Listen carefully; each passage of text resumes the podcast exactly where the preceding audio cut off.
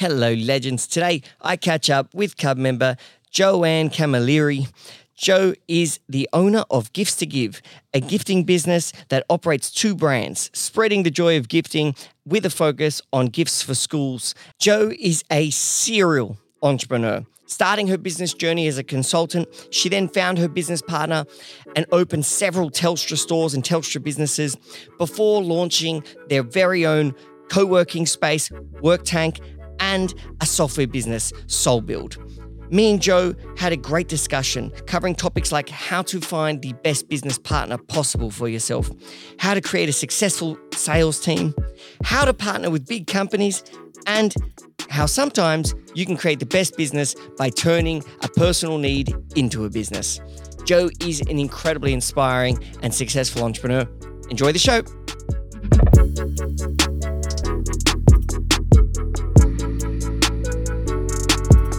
So that means we are now live.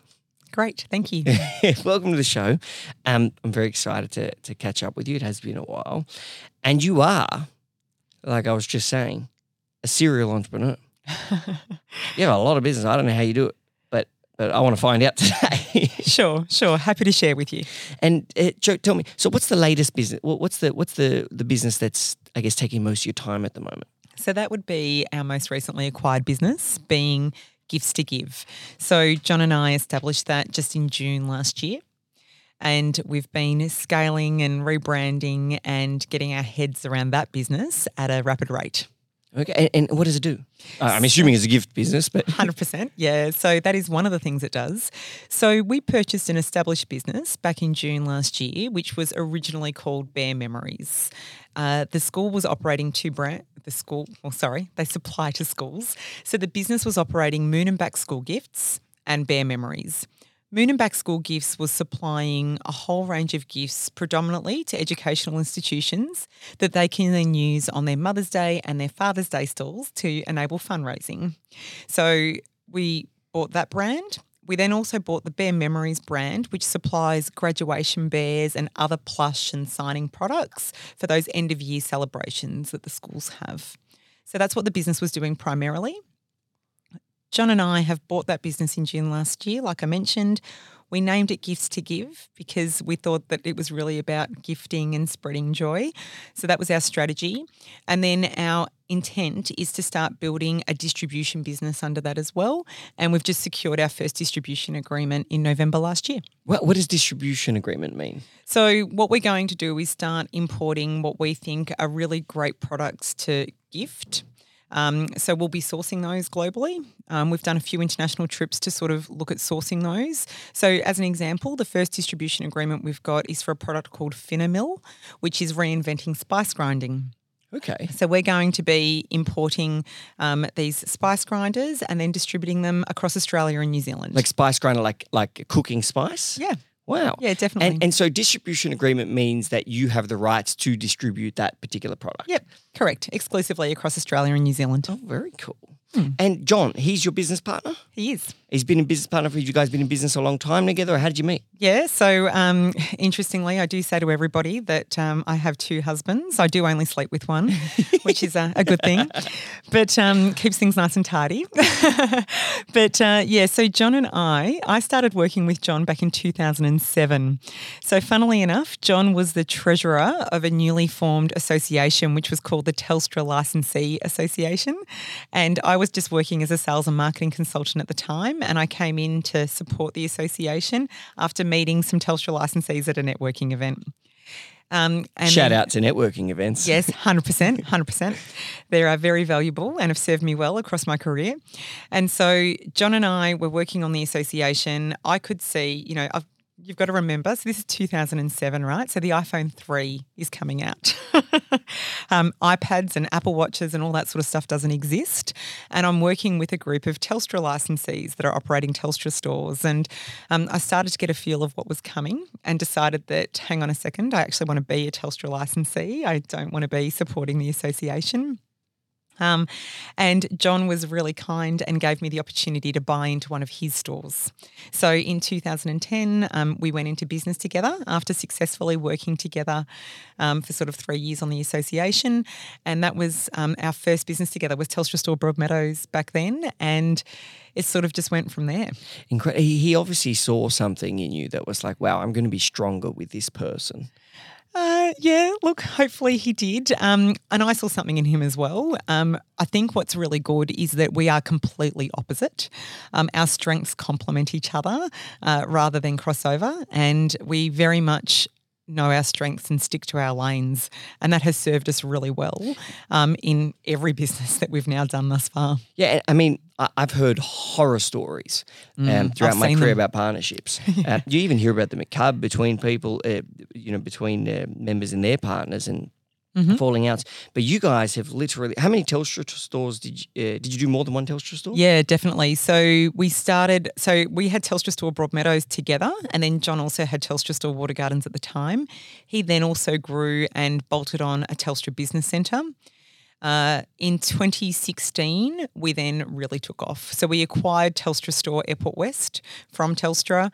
We then also um, started our Solution Builder business, and Solution Builder started as a sales enablement tool that was specialising in helping Telstra stores sell more.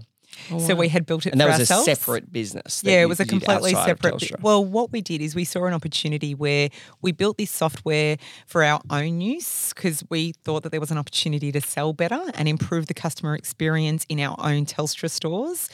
Then other Telstra licensees got wind of what we were doing and said, how do we get a little bit of that and how do we use that software? And John and I were like, hang on a second, here we go. I want to get I want to get back to talking more about Um, uh, building, like finding a new business opportunity by building something that you need and that therefore you think others would need. But but I, I want to highlight the point that you and uh, you and John have been business partners uh, six, so successfully through so many different businesses and even at the new business now, all the different Telstra stores. What do you think is the key to choosing or finding you know, the best possible business partner? Because it can be the greatest decision you ever make mm-hmm. or it can be the worst. Yeah. And you are one of the most successful partnerships I've I've I've I've seen, I've come across. And yeah, I'd, lo- I'd love to hear what you think on that. I think that at the very core, um, there's a very strong value alignment. Um, John and I have got a very similar belief system um, and it was really interesting. When we were in the Telstra businesses, we used to call it our recipe, and, and the R stood for respect. Um, we've always had an immense respect for each other and also acknowledging what each other brings to the table. Um, our second value, the E, was engagement. C was commitment. We've always been incredibly committed to each other and committed to making our businesses a success. The I was integrity, and we were very much aligned on doing things right and doing things um, well. And then the P and E were passion and excellence. So he's also a serial entre- entrepreneur um, and we're just very aligned at that core, which I think has really helped. And I, I guess you also mentioned prior that you're both opposites. You know mm-hmm. what you're good at, and you stick to you. You know you, you therefore make each other stronger being together, and you you stay in, you stay in your lane in terms of this is what I'm best at. So this is what I'm going to do. A hundred percent. So I think what's really good is John's always been fantastic at strategy, um, finance, um, execution, um, and bigger picture thinking. And then I come in and I'm happy to be the legs on the ground from a sales and marketing perspective. So you can't be good at everything, right? You need to be able to either recruit the talent around you or align with it. And I think that because we are that perfect complement and all of those skills are the same no matter the business. Okay, you apply those same foundation skills no matter where you are. Like business principles. Correct. So true. And exactly. I mean, you would know because you've done, multi, you've got, multi, well, you currently have multiple yeah. businesses in different industries mm-hmm. and, um, and and you're using those principles across them all. Mm-hmm. And um, and so did you, all, were you always going to be in business or um, is it a, a, a thing your family has always done or I guess yeah, what made definitely. you get into it? Look, I, I was I was born, um, you know, to, I guess, you know, a good old European family. Are you Italian? Maltese. Maltese. Yeah. I was yeah. showing Camilleri. Yeah, yeah, Camilleri. So we're off the off the boot of Italy. Yeah. We get kicked off. So um, my dad had a business. When I was fifteen, I started working in his trailer factory, literally on the school holidays, you know, cleaning, greasing tow balls, folding pamphlets, whatever was required at the time, counting the cash in the tills. Um, you, you know how that goes, I guess. Um, I've heard your history as well, Daniel. Yeah. So – you know, it was that all of my aunties and uncles had businesses, be it a hot bread and a bottle shop, and, and I was always surrounded by it. And I think always had a passion to be able to work for myself. And after my first career, which was very much hospitality and events, I discovered my passion for sales and marketing there, and actually just stepped out to become a consultant on my own and be a sales and marketing consultant, which was how I was doing Your Business Alliance. And that's what then led me to the Telstra opportunity, because I was being a consultant at the time so, from a sales and marketing perspective. So basically being a consultant was the your first step in towards owning and running your own business. Yeah, it was like, the first A B N I registered. Yeah, see mm-hmm. that's uh, – and I, I, I really think that, you know, consultancy is a great first step because it gives you the opportunity – well.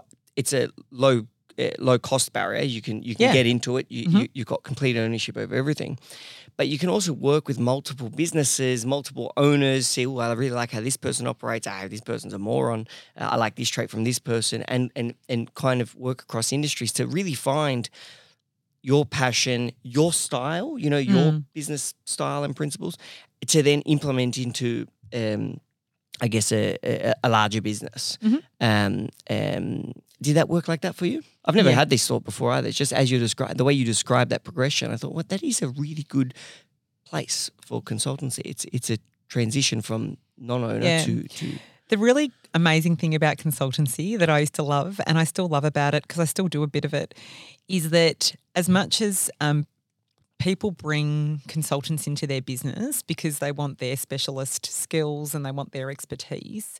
But as a consultant, it's actually very humbling and quite a blessing that you can learn so much by understanding your client's business. And I have learnt and grown so much from learning um, and never stopping learning. You never do um, because that's when you just become really stale. But you then take all those good parts that you love in other businesses that you see, you get to share and impart your own knowledge, but it's actually enriching your knowledge at the same time. Yeah, I and I, I just think as a business owner, you need to be in a constant path of learning, and mm. and uh, some people read a lot. I mean, I like to read a lot. Um, some people do courses and things, um, but the best learning you can do is just see what others do. Mm. And just surround yourself with others, other business owners. If, mm-hmm. if they can be your clients, your friends, whatever it may be. Mm. Um, like even for me, this co- this conversation. Yeah, you know, what I mean, it, it's it's just it's about seeing how others do, broadening your vision on the different possibilities and mm. uh, uh, different options. And sorry. That's the value in C U B, right? Yeah, because well, that, we get to meet all those other business owners and be surrounded by that. Yeah, it, that, that's exactly that's kind of the the, the premise. It, it, it just, I just think surrounding yourself with the right people is the. Um, It's just the most important thing you can do as a business owner. Although we're not supposed to be talking about C U B, yeah. I, want to, I want to talk about you.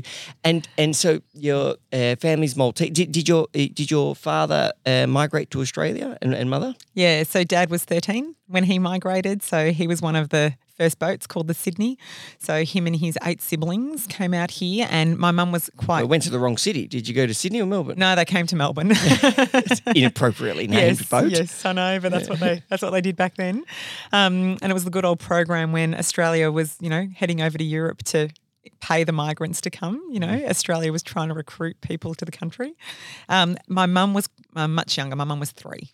So um, she came out with her family and, yeah. And your father started, um, uh, what was it, a trailer? It was a trailer business. A trailer yeah. business. Yeah, so he was he was his own truck driver as well um, before he started the trailer business and then um, went into working for himself. So he successfully ran that business for over forty years. Wow. Hmm. That's real family business style yes. stuff. Yeah, definitely. Um, and, and how do you think – you know, how do you think watching your parents and and, and, and what they did and what they built, because they really they built a life from from, from nothing. When mm. you come from another country, yeah, you, you, you're you're building, you're you're literally laying your own foundations.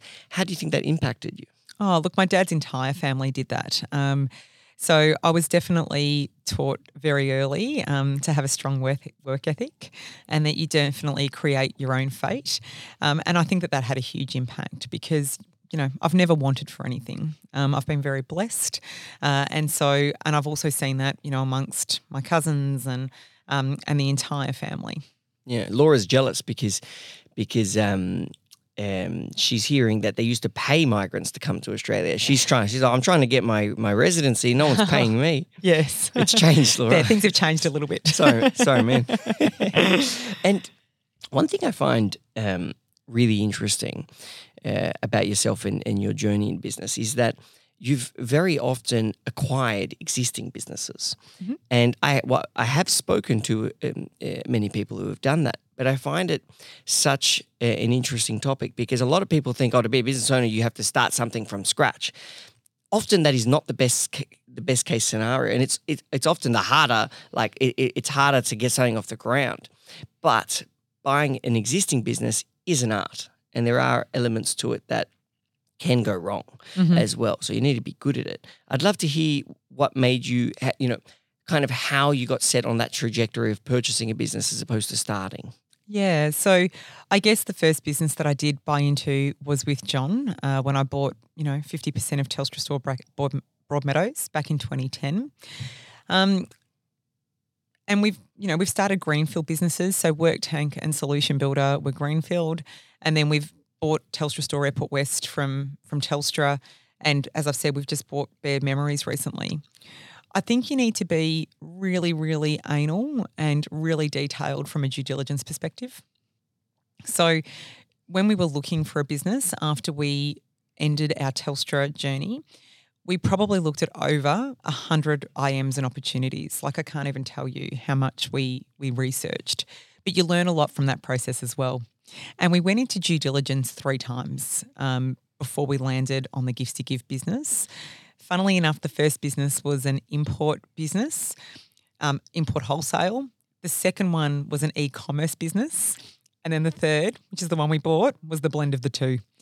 And by learning and understanding all of these other businesses and looking at people's P and L's and the numbers they're doing and how they're marketing it, it actually really helped us carve out to identify what the right opportunity is. So I think that when you're going to buy a business, you definitely need to invest in the research. Yeah. Um, you need to spend a lot of time identifying the opportunity and then also doing your market research because you're not buying a business for what it is now. I always believe that you're buying a business for where you think you can take it. It's all about the upside and the opportunity, and it's backing yourself.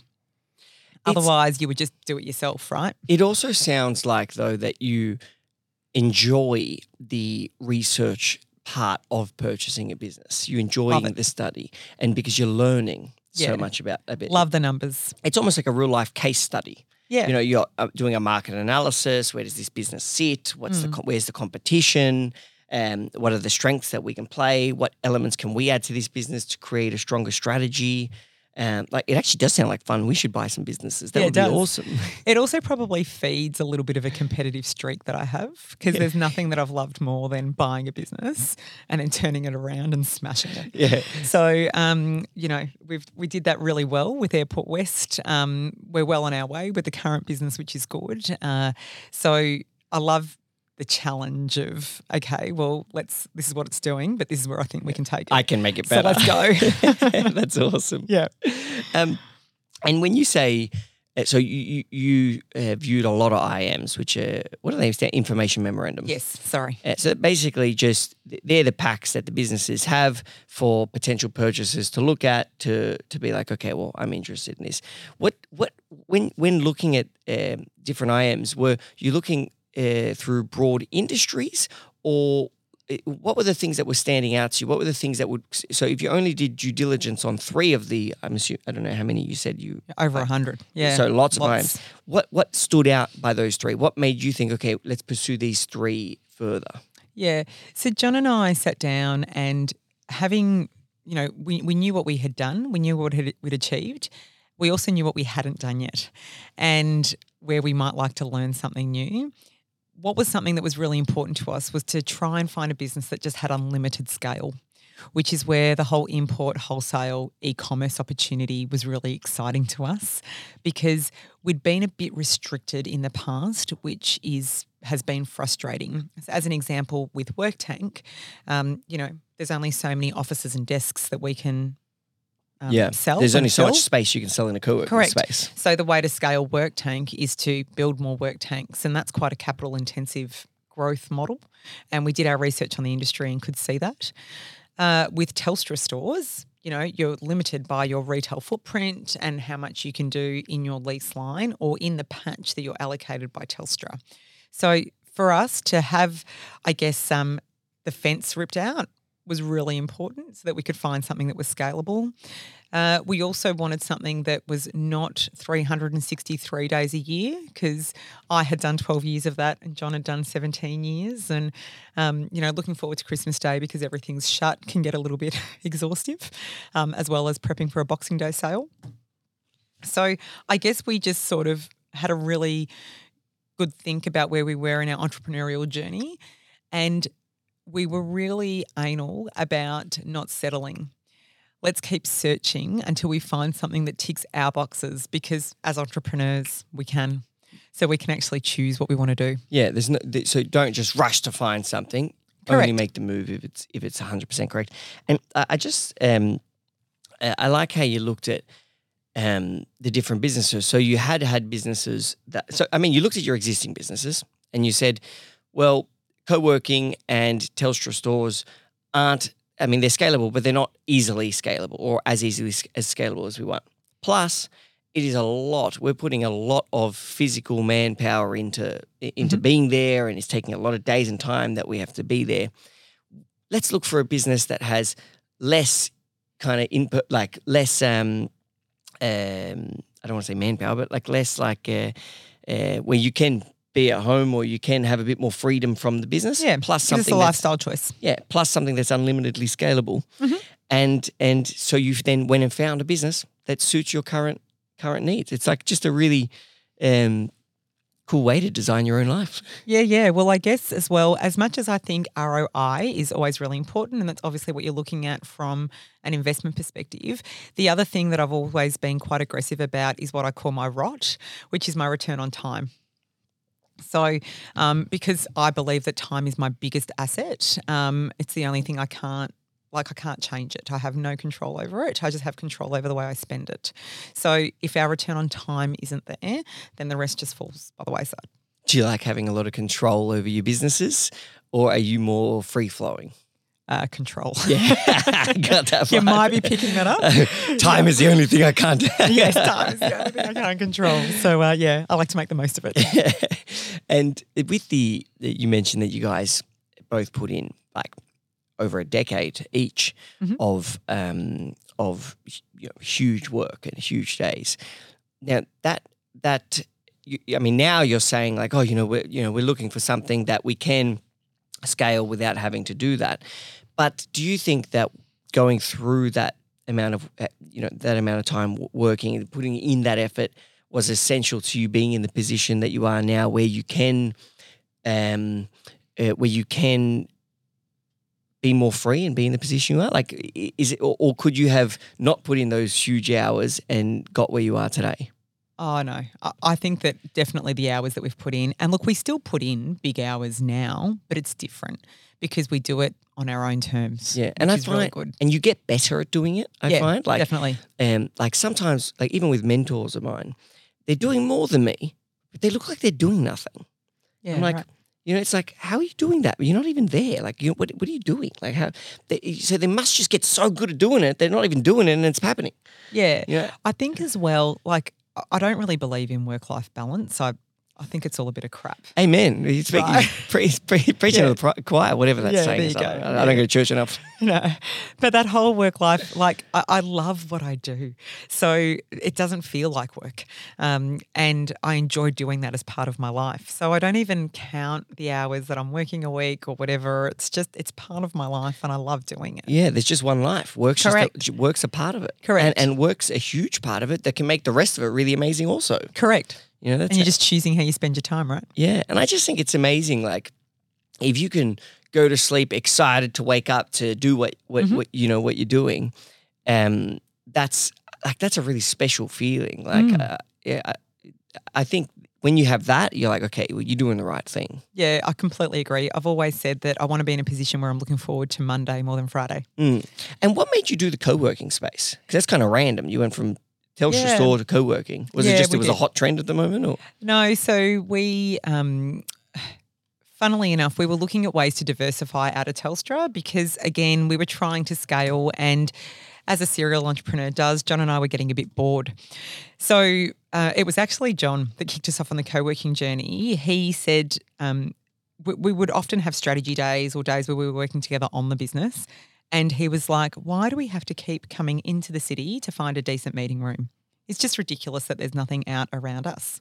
And I'm like, yeah, it's a really good point. But I just thought he was making a flippant comment, and, and, and off I went. And then one day um, when we were in town, he booked a meeting room in a co-working space. So we used to always go to like an R A C V club or whatever to have a meeting, and he's gone, oh, I'll, I'll book the meeting room this time, and, and this is what we'll do. And so we went, and it was the first co-working space I'd stepped into. And so we've gone in. He's like, oh, well, let's have a tour. I'm like, okay. So we had a tour, looked at the meeting room, and I'm like, what are you doing? Because I think we should build one of these. Oh, okay, great. No problem. Like I said, his strategy. He's like, I think one of these would work really well out our way. And then, you know, we'll have a meeting room to go to. I'm like, well, that's a bit extreme. I know you're a bit upset about no meeting rooms in the area, but sure, let's build it. So then he found a building. Um, we we kicked it off, and in twenty eighteen we broke ground and decided we would build our first co-working space and just give that a bit of a go. Uh, in we were meant to open, so that was uh, no, sorry, twenty eighteen we did the plans. twenty nineteen August we broke ground, and we had everything in the business plan except for a pandemic. Yes. Yeah. I remember so, talking to you at the start of the pandemic. We were meant to open in March twenty twenty, and we were standing there. Literally the painters were in the meeting rooms. I'll never forget it. We're standing there. We're on a conference call to Telstra that were telling us that we were going to go into dark mode of operating our stores, right? And then, which means what? Uh, well, hang, I'll get to that yeah. in a second. But then we're watching the television, and Daniel Andrews is telling everyone to work from home. And so then I've looked at John, and I've looked at the twenty-eight open desks and sixteen offices that are under construction behind us. And I'm this thought, is awkward. Oh, this is going to be an interesting sales job. It's going to be really good. And I said to him, look, it's fine. We'll just delay opening till June. This will be done by June. Anyway, it was not, as we know. But, you know, we're still here to tell the story, and it's it's doing really, really well today. Um, and look, dark mode was how a Telstra store had to operate, you know, under lockdown conditions as an essential service. So, okay. um, yeah. I like that thing. We, that we might steal that. Dark mode. Like that's yeah. like, guys, let's just get it done. Do whatever you need to do. Get it done. Go dark. Yeah, yeah. It was hilarious. So literally the retail stores were open but with the lights off out the front. No. Yeah, it was. Oh, very, it was actually dark mode. The yeah, person's not it was creative. Literally dark just, mode. Yeah. yeah but and we uh, had to, you know, get mobile broadband out to all of these people that suddenly needed to work from home and yeah, all that sort so of fun. So interesting. And but how did you manage to get through um, that period with the co-working? Because, it, you know, it was a new venture. It is capital intensive. You literally were selling space for people to work, and then the government was saying, well, no, you can't do that. People, you, you can't work anywhere else. Mm-hmm. What went through your head? Were you panicked? And also, how did you actually get through it? Yeah. Definitely a few oh shits went through our heads, um, and I probably shouldn't swear, but yep, you can. Um, yeah, so we we delayed the opening till the June, and uh, John was like, "Okay, well we've come this far, let, let's just go, and we'll delay the opening till the June." When we got to June and we saw that things weren't getting a whole lot better, uh, you know, and I hated this word in COVID, but. But it was true. We pivoted, and effectively we had um, our retail head office as well as our uh, well Telstra Business Centre by that stage had become a Telstra Enterprise Partner, which was Cinefo I C T Solutions. They were operating out of, operating out of a separate premise, and we were able to end that lease. We were leasing that space and move those businesses into Work Tank, which was really helpful. So we were able to just find a way for our other existing businesses to support our to occupy startup. Your free space. Correct. Um, so it was huge, and um, but you know, great for the team, quite morale boosting in yeah. the middle of a pandemic. Fresh new office. And I'm like, fresh new offices, we are an essential service, so if we're going to work, let's work somewhere pretty. So we did, and it actually probably got a lot of people through COVID because they were still able to come to work. There could have been the odd sneaky lunch and drink occurring in the work premise, but um, you know, whatever it takes to build a culture, right, and whatever yeah. it takes you to get through. Um, and then what was really good is as we had our doors open, there were people that were walking past saying, you know, I can't work from home anymore. Like I just, I've got screaming kids. I, I need somewhere to escape. And I'm like, well, if you're an essential service and that's not really up for me to decide, then we are open. Please let me in. Yes. the, um, imagine so, working from home, kids. Uh, oh, I, it's hell. I, I've got. Yeah, I didn't got, want to do it. Yeah, of course, no one. Mm. Will. I mean, some people want to do it, but people not not people like me want to do it. I can tell you that. Mm-mm. Even right now, I've got a construction. There's uh, renovations happening in my apartment building. I was like, imagine if I'm working from home. And I've got a renovation upstairs. Yeah. How can I, can't, I can't, all of a sudden I have no office. No, definitely not. And look, I definitely determined in COVID I was not born to be a teacher. So the best thing for me was when my husband got home from work at one o'clock and I had to go to the co-working space. Like, goodbye, everybody. That's too, that's too funny. Yep, absolutely. And so, and the co-working space. What else that shows though is that, well, A, everything happens for a reason. So like, I mean, I believe that. I say yeah, it all so the time. But mm-hmm. it's like, you know, you did this co-working space. Oh, I can't use it. Bang, got the co-working space, got my other businesses. I can put them in there. And and, and it's almost like it's a faster start for the co-working space because then people are walking past. There's social proof. There's activity. Things are walking in. Exactly. Second COVID right. lifts. People rush out of their homes, try to find the closest space to work. And bang, your space is already a vibe because everyone's been in there for a while. Like it's yeah. just that, you know, you can always find that. You can always find that path forwards and that and that. And that reason for, but also it shows that getting bigger is better because, you know, by having multiple businesses, you were able to strategically bring them to make them advantageous, advantageous for each other. Yeah, yeah, definitely. Yeah, yeah. Um, scaling has certainly helped us lean on each other and um, you can then use those businesses and build your own ecosystem effectively, mm-hmm. which has been really good. Yeah, there's some, and, and it's obviously culture is something that's quite, I, I imagine you would be fantastic with culture uh, and such a, a fantastic leader. It, it, it, is there... Do you play a strong role in terms of leadership um, in the business, uh, you know, regarding your partnership with John? Are you the uh, leader for the team at the majority, or does John play a leadership role? Oh, he definitely fun? plays a leadership role. Um, we're both very strong in that regard. I think that that's where people have seen that over the journey as well. Um, we've been really blessed. There are people, you know, we've got numerous people, a list of people that have worked with us for over ten years because, um, and some of them even call us mum and dad hilariously because we can sometimes argue like a mum and dad. Um, it's not all roses, but it's, but it's really um, upfront and solid and clear with each other. So, um, definitely building that culture together, and that's where I come back to that value alignment. Um, leading our team with those same values and being really aligned has been very beneficial. And I just think that's important what you said. It's not always uh, roses. Like th- just because oh, no. you're in a great partnership doesn't mean you always have to agree. Oh, absolutely not. And to be honest, that's probably what's made it better. Mm. Yeah, because we've both always been very strongly um, stick for what we believe in, and we've also never swept anything under the carpet. If you've got to say something, then you just simply say it, mm. right? Be really upfront, honest and clear with each other. Um, have your barneys and work through them. And what do you think the key to keeping people for over ten years is? Uh, um, gosh, what's the key to that? That's a really good question. I think it would be um, treating them like family, supporting them like family, um, being respectful to them and realising that they're choosing to work for you. They don't have to. Um, so be grateful for what they bring to the table. Yeah. I think that that's always been really important um, and acknowledge the contribution that they make to the business and to the journey. Um, and it's also been the, the, the people has actually been the most rewarding part of our businesses to date because we've got a number of people that started their careers on the retail floor Um, you know, in Telstra, and are now programmers in Solution Builder or community managers at Work Tank, uh, or now working in the warehouse out at Gifts to Give, because they've been really excited to see our journey and to be a part of it and to watch us scale and be able to have lots of different roles along the time. I also think that when uh, people can see that they're part of a winning team mm. and that their leaders are – you know, striving for more and, and and striving to grow, and that things are happening.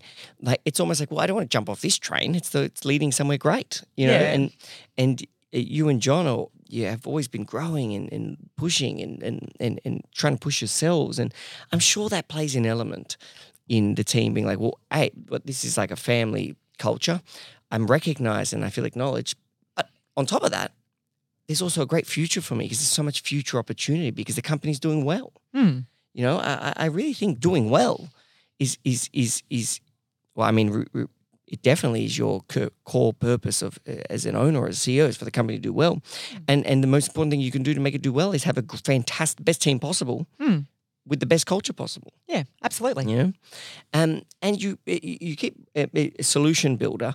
Um, Um, I actually don't know what it is, but I know it's the business. So that's Soulbuild is the yeah Soulbuild's name. The website, and and so you did you created that business. It's a software business, a tech business. Yeah, it's a sales enablement tool, and that was the one that you started because you realised in running the Telstra store that you needed something. So you were like, screw it, let's build it. Yeah, yeah. So um, funnily enough. Um, You know, we had a great partnership with Telstra and worked really solidly with them over the journey. But Telstra, um, we, we were saying to them, we really need this sort of tool um, because we need to find an easier way to make the complex simple, because selling mobile phones and Telstra plans and all of the add-ons, I don't know the last time you did that, but but over that journey it was it was quite complex. And so we would have salespeople starting on our retail floor, and a lot of these people were, you know, eighteen, nineteen, twenty, it's their first job. Um, and we wanted to turn them into sales machines, right? Let's face it. So But getting them um, – the speed to competency was just really slow. So we wanted to find a way to speed that up. And so we identified by having a really good sales enablement tool and flow, we could speed that up. So we built it – so we spoke to Telstra about building it, um, and for a range of reasons, they were unable to make that happen. And, and they came back to us and said, look, you know, we're trying and we understand your suggestion, but, you know, we, we just can't make it a priority at the moment. And we were like, okay, no problem. Um, and um, that was probably the best thing they said to us, because I said, well, that's okay. We'll Big do opportunity. It. No problem. We'll do it ourselves. And so we um, – you know, we came up with the concept with some of our retail staff, like I said at the time, and they're still with us today. And we said, all right, um, I, I, you know, we drew it all up on a map and we said, this is what we want this software to do, right? Can we can we make it do this? Um, and we had one team member in particular, um, Brandon, who would go off on a weekend and came back, and he would show me this little bit of software and code, and he'd go, is this what you meant, Joe? And I was like, oh, you're a gem. That's fantastic. That's exactly what I meant. So um, we built it for ourselves and it started to work. Our speed to competency, we had people selling on the Telstra floor um, faster than they knew how to provision it. They didn't know they were selling solutions to customers, and then they were like, after a week of working with us, and would then say, oh, how do I actually now give this iPhone to the customer and create the contract? Leave that with me. No problem. You keep selling. So um, that was a good problem to have, right? And then N P S scores and customer experience was was going great. And then the way it grew was was really funny. There were customers that didn't want to make the buying decision on the day, so we had a printout of their solution and they would go off, and then they would take it into another Telstra store that wasn't one of our stores and say, oh, I just want to go ahead with this. And so the other Telstra stores were like, where did you get that from? And so then those Telstra stores would ring us and say, how did you create that? And we're like, oh, well, we've built this little bit of software. And that's how it went. Marketing. Yeah. It's like an unexpected so marketing it source. was It was really quite it's amazing. Like when Instagram started and people started sharing their filtered photos on Facebook and being like, well, how'd they do that? Yeah. It's the same thing. Correct. That's amazing. Yeah. And, and I mean, really, the best thing, the best way to build a business is to build something that you need and then turn that into a business. Yeah. It's that's literally exactly what, we what did. you did. Yep. Yeah. I feel like that's what we're doing, what I'm doing with B O A um, the, the new digital platform. It's like, I just, I want a platform for business owners, a place I can talk about the things that that uh, are important to me with with other people on the same path who who get me. And, and, um, and I mean, the existing major platforms in the world, they, I just have always, now they're just a bit diluted, noisy, and, and, and perhaps too broad of demographic to be effective for me. Mm-hmm. And so that's li- literally, I'm taking a page out of your book and be like, well, I want to build something that's that's yeah. for business owners, you know? And, and, and my hope is, I don't know it's going to work, but my hope is that if I want it and like it, that yeah. that, other, that that you'll want it and like it. Yeah, you know? Definitely. So, like, that's a really cool way for someone to think of a new business idea. Yeah, well, that's the same with Solution Builder and Work Tank, right? We needed a meeting room, and yeah. so John's like, "Well, we'll just start building them." Yeah, and also, it, you've you've um, uh, you've not just purchased businesses, but you've also started. Yeah, definitely. A, a successful business. Like, you really cover all bases. Yeah. And your role in the business you mentioned was um, uh, also very much you're, you're the person that is great with sales and, and driving sales teams. Um, how, I guess, what's your philosophy on creating the, the best possible sales management and creating high-performing salespeople? Uh, what's always worked for me is um, getting getting on the ground with my team, um, teaching them that it's all about relationships. And people will buy from people that they like and that they connect with, and that you always have to really identify um, a customer's needs, and please stop selling your agenda. Just identify the customer's agenda and, and work to that, because no one is interested in your own personal agenda. Um, and a good sales office is an empty one. So um, I never wanted to see my salespeople. I just wanted to see their results. Because you want them out meeting clients. Yes, I don't know why you're sitting here talking to me or looking at me. You should be out there talking to customers. Yeah. And how would you manage them? Was it like a weekly meeting, daily meeting? Yeah, Friday mornings, eight a.m. Um, always have done like a weekly sales roundup. Um, in the retail stores, it was more of a Monday morning roundup with my with my store managers, um, and always measuring. You, you can't manage what you don't measure. So I've always been quite anal about measuring everything, you know, number of sales calls, number of new opportunities, pipeline follow-up. You so know. You have very, very um, good um, uh, reporting systems and, and, and, and frequent reporting. Absolutely. Have yeah. always been anal about reporting and measurement and checking in um, and managing that um, and ensuring that you're getting a return on investment, right? With sales, it's the most important thing. Is how many Definitely. meetings uh, how many meetings booked, how many meetings showed, how, yeah, mm-hmm. uh, what's the conversion rate for that meeting? Yeah. And then – Then work backwards to figure out how many meetings you need to book to Definitely. get whatever whatever. But also being like. careful that you're also getting quality over quantity, because that's always really important. You do get some salespeople that would always just obsess about quantity um, but not deliver any quality. So I think that you've just got to be really, yeah, clear and structured in terms of what your objectives are when mm. you're in a when you're driving a sales team. Um, you don't want them wasting time with people who aren't going to buy. Absolutely not. Absolutely not. And that I think a lot of people fall into the trap of not realising that sales is a structured process. Um, so if you're not following a process, then you're not going to sell anything. Mm. And so would you guys put like a vet call in to to make sure the client was a potential buyer, or how would you how would you get how would you improve your quality of meeting of sales meeting? Um, I think by measuring conversion was always a way to do it, and also every, you know, no matter how busy I was, um, onboarding every new sales team member, um, they would start their sales calls with me, yeah, so that they were really clear on the expectation, on the structure. I would talk to them about, you know, building rapport, asking questions, showing value, identifying obstacles, confirming the sale, and then staying in touch with the customer. Yeah, that was the structure. Doesn't matter what you're selling. This is what we're going to do. Yeah, yeah. Um, and they had to be able to rattle that off back to me before we went into any meeting, so that they knew what they were going to do. Yeah. My my my, my old man um, used to say, or well, says, a very similar thing, which is if you bring on new salespeople, just sit them next to the best performing salesperson for three months, and that's how you train them. Just yeah. get them to work with them, get them to do what they do, hear what they hear, just put them next to the best one hundred percent person. And that's the best way to go.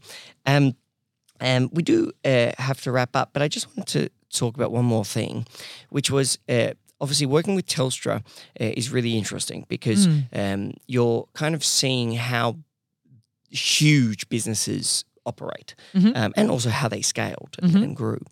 It was were there any key lessons you learned from from your time at Telstra, or things that Telstra did that was um, um, that was useful for you as an entrepreneur? Mm. I think that what was really interesting for us and working with a big business is that if you could identify the opportunity and identify their objectives and what they needed to achieve and you could help them achieve it, then that was a really good partnership, right? It had to be a win-win. And big businesses like Telstra find it a lot harder to be agile and to be responsive to changing market conditions than a smaller business can. So if you can be their smaller business arm on the ground and be that support to them that really helps them achieve their objectives, then that's how you can add the most value to them. You can then have a very valuable partnership with them, and in turn, they then deliver really strong value to you. Yeah, that's fantastic advice. But that's also fantastic advice to just create being a good partner, like mm. how to partner with a big business. Because sometimes the quickest way for you to grow is actually by partnering with a A, a big business, something established, and mm-hmm. if you can find a way to, that it's a mutual, mutually beneficial relationship, mm-hmm. best way to do it, best Absolutely. Way to approach it. Um, we normally wrap up with like a, a favourite book or or greatest lesson. Um, um, do you read much? Uh, I do when I get the time. I probably listen to yeah. Audible okay. or do you a listen bit more. To, yeah, yeah. I, I use Audible quite a lot these days because um, you know. One of my other very rewarding jobs is being a mother, and so I do find less time to read these days. Uh, but I would have to say that the work that the Resilience Project does is just absolutely brilliant um, in all aspects of life. So, um, you know, I don't know if you've read that book by no, Hugh, uh, Hugh Van Kolenberg, um, but the Resilience Project is actually a Melbourne-based business um, and they do incredible work on resilience and practising um, what they call GEM. Gratefulness, empathy and mindfulness. I find that really good, and that that's the key to happiness, because if you're not happy, then, you know, that's no a, point. There's no point, right? Um, and, you know, the other big lesson that I learned is that without um, your happiness or your health, um, there's nothing else that matters. Um, so, uh, you know, money means nothing. It can't buy you happiness, and it actually – all it does is give you choice, right? That's all that money will do, but it won't impact anything else. So um, I don't place too much focus on it. That's wonderful. That's fantastic. Um, and to our amazing listeners, if you want to find out more about JoCam or get in contact, you can go to cub.club forward slash podcast. You'll find uh, find everything there. And if you want to catch up with uh, Cub on socials, you can go to at Club United Business on Instagram. It's also awesome. Jo, thank you so much for coming on the show. Thanks for having me, Daniel. Thanks, Laura. I hope you enjoyed the show.